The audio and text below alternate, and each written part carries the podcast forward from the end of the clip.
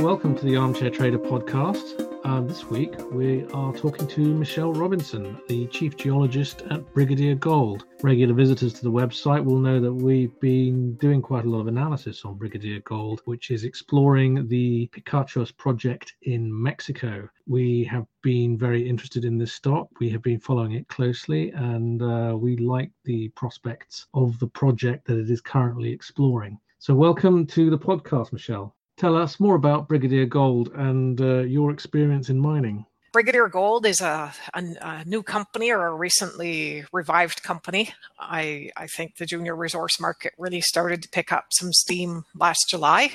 The concessions are called the Tango concessions. The project is um, located on the Picachos village. So it's the company refers to it as the project, as the Picachos project.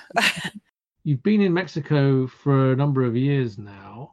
Can you tell us what first drew your attention to the Picachos project? I first learned about the Picachos project from my boss, Denny Francoeur. He sent me a news release with some interesting results published by a previous owner, which was, or maybe not an owner, but an optionee called Thunderbird uh, Projects.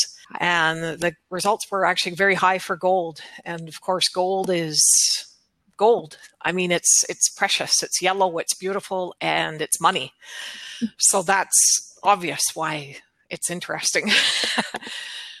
so according to this PR, the samples taken by Thunderbird projects contained values of gold that ranged from 48.69 to 139.95 grams per ton gold across a width of about 1.2 meters and subdued silver values of 40 to 115 grams per ton silver. While there were two things that were obvious to me.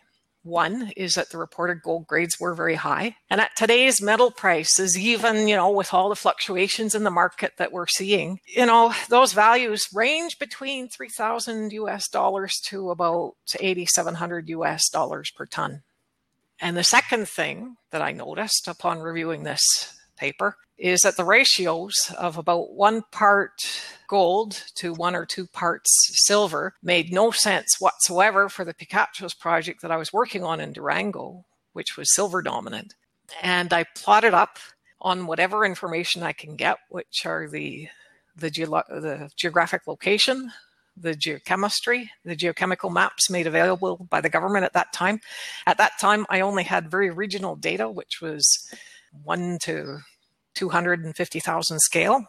And there were some other observations that came out of that. The government stream sediment geochemical database defined anom- an anomaly that was much larger than that possible by erosion from the San Agustin mine alone, and that there had to be other worthwhile prospects nearby.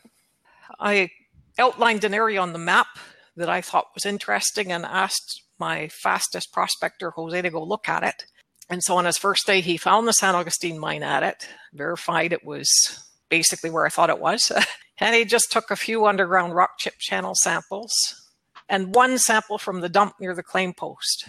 On his second day, he ran up the mountain from the village of Picachos to a place called Botica, which is located about four kilometers northeast of San Agustin.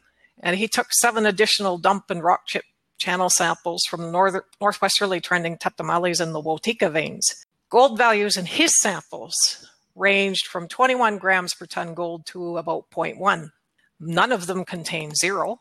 Of these, seven had more than one gram and five contained more than five grams per ton gold. And I read that the sample set that first discovered the sleeper mine in Nevada had only one sample with more gram per ton gold. So, from this early technical data, in particular compared to similar discoveries, it was obvious to me that there was a major precious metal system here. The first day's work was to locate the San Agustin mine at it, and it had been active by a company called Minas de Picacho in the 1990s. And in those days, there was a mill uh, in the village of Picachos, as well as uh, an office building constructed by the company. And that mine was um, closed in the 90s, wasn't it? Yeah, well, when we went there, the mine was no longer active and the uh, mill uh, was no longer on the property. Or if it was on the property, it was removed shortly thereafter. What level of gold content would you need to be seeing to make this a profitable mine? I start to think at about $100 a ton uh, in situ value that that might be recoverable by underground mining methods. So right now that's about two grams of gold. Now there are other minerals in in the vein which include uh, silver and and uh, certain uh, anomalous base metals, which may or may not uh, prove to be important contributors to the value of this vein going forward. And we're just exploring at this point. You've been very busy already with exploration on the site in 2020. Are you able to talk us through your findings? Okay, well, we're a small junior mining company and we're currently operating with one diamond drill. The property has limited historic drilling and small scale artisanal mines. So we are located between the Panuco camp and the GR Silver camps. So this is important. Those camps, they have larger scale active underground mines and significant historic drill hole databases. We don't have the same history as our neighbors, but we do have a much higher amplitude geochemical anomaly underlying our property. So I think that's really significant. The other thing to consider is that our property is about 4,000 hectares. It is a, a, fairly large property. So, one diamond drill, we're just getting started, really. We're just trying to get traction by testing under the San Agustin mine. We saw this as the lowest risk target as we had enough survey data from the historic underground workings to accurately locate the San Agustin vein and enough of our own hard won underground samples to confirm the gold rich nature of the mineralization. Topographically, San Agustin is located in lower ground and it's easier to work there. And I'm pleased to report that all the holes announced to date have intercepted gold rich mineralization over widths expected to be mineable by underground methods. There's still a lot of drilling left to do to fully define it, but our early results are very encouraging, and the company has put out press releases dated uh, on 9 December and 24 November. That fault that the vein is on is really important. and I didn't know it was there. And even though I had been working on the property, I mean, I had spent time in other areas, and this rock, this argillite, it's really hard to recognize on surface. It's not till you get clean cuts from a you know a diamond drill which polishes the rock that you really see it very well. That's when I started to feel in my gut how important this vein will probably be in a subjective way, you know, apart from whatever numbers that, you know, we're generating from the assays and so on. You're obviously very experienced with the mining industry in Mexico. Can you tell us a bit more about how friendly the regulatory environment is there for especially for explorers and for miners? Mexico permits a certain level of exploration under what they call these uh, normas. In those normas, they publish, you know, the width of uh, roads, the size of drill pads, the size of trenches. And so you can do a lot of work under the normas without having to go through any special permitting process in certain areas. Right now, we're working inside the Norma 120, uh, 120. In your reports, you mentioned diamond drilling. Can you explain to listeners who are not familiar with that technology how important that is? The diamond drill is important because it it polishes the rock surface. Uh, the diamond drill for for your people who maybe don't know much about it, it's um it's a hollow bit. So there it's what it does is it cuts around the rock cuts a circle around the rock, and the part that it doesn't cut goes up into a tube. And this tube recovers an entire sample, and the bit uses diamonds to polish the rock as it's cutting. So you get it up to surface and you get a polished surface that lets you see things like the textures of the rock and other things like the um, veining, quartz veining in the rock. So you can measure things like the width of a vein, or you can measure things like the size of crystals in, in the rock itself. So it allows for you to start to quantify a lot of things that you can't do with other types of drilling, such as percussion drilling, that really just recover chips. You can also take the assays a lot more precisely obviously the big story last year and into this year has been the coronavirus. Can you say whether the labs that have been analyzing rock samples have been delayed at all because of that? Uh, I, I, think the assays are coming in at an okay pace. I, I, think mostly we got a little bit slowed down over the holidays, but that's normal, right? People like to, you know, clean out their offices and their labs and so on during the holidays. so I, I do expect that our next batch of results will be coming out in January, more or less as scheduled, perhaps a little bit later. And what are your what are your plans beyond January? I think that drilling San Agustin is worthwhile. I've put it into a, uh, a model and I can start to see the value in it. Obviously, the company is not prepared to publish that yet, but it will probably be prepared to publish uh, these things in the coming months and so on after we do another round of drilling. So I would continue expanding San Agustin to the south. I would like to go to a place called La Cocomeca on our property, and that's really special because it's the intercept of the Cocomeca structure, which bisects our property along a seven kilometer strike length. And it intersects with a swarm of northerly, northwesterly trending veins.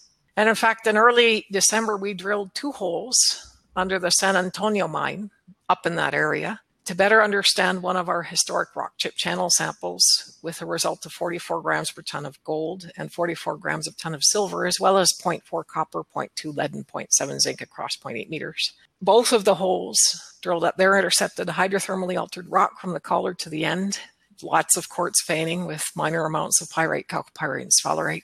So from what I can see in the core, I think the mineable width will be much larger than the 0.8 meters implied by the surface assay. Apart from gold and silver, your samples have also showed the rock contains some copper and molybdenum. Do you envisage mining those metals in the future as well? This is going to depend on how the metallurgist recommends uh, recovering the metals. At San Agustin, metal has been recoverable by activated heat, uh, vat leaching. It's also recoverable by producing a sulfide concentrate. Both ways work very well at the end of the day, we're going to try to define a larger resource and, of course, hire a metallurgist to optimize uh, the recovery for San Agustin. And that at that time, there would be a statement made by the company about what metals it will be recovering and how much and what the expected recovery rates are. We're, we're still too early stage. Like we haven't, as a company, haven't done our own metallurgical testing. Like most of what I'm talking about is historic in nature. The property itself is located to about 27 kilometers to the uh, northeast mm-hmm. from the village of Cacalotan, which is the last village that is on grid power. Cacalotan is about 10 kilometers to the northeast of Rosario. We've recently upgraded our road, so the transit time from the property to Cacalotan is down to an hour. So it's it's not really i mean i think about remote projects i think about canada and fly in fly out you know the northwest mm-hmm. territories that's remote this is this isn't remote in the 1990s the mexican foreign investment law was changed to allow up to 100% ownership of foreign of uh, foreign ownership of assets including corporations with mining titles and a lot of people besides myself came to the country to look for opportunities so, the last question for today is if there was one thing which you would like to convey to interested investors about the Picachos project, what would it be? I would like to say the size, and perhaps not so much in hectares. it is a 4,000 hectare project. Uh, it's it's in terms of area, it's a medium size. It's definitely respectable, but I think in terms of the mineral systems, it's really that that's where I, I sense the size. It's a big project with a lot of things happening geologically. Now, I don't recall the latest figures for how big Cananea is or anything else, but I was at Buena Vista in 2017, I think, on a field trip with the Association of Geologists and um, Metallurgists and Engineers of Mexico. And when I was there, they were mining 800,000 tons per day in 2017. When I graduated from UBC, I went to Highland Valley Copper and we thought 30,000 tons per day was a big number. I, the scale of these things is just amazing. Thank you, Michelle Robinson, Chief Geologist of Brigadier Gold. You've been listening to the Armchair Trader podcast. To get uh, up to date commentary on what's happening in the share markets, both in Europe and North America, and our views on some of the emerging investment stories in the small cap space, make sure you check out www.thearmchairtrader.com and sign up to our free daily newsletter.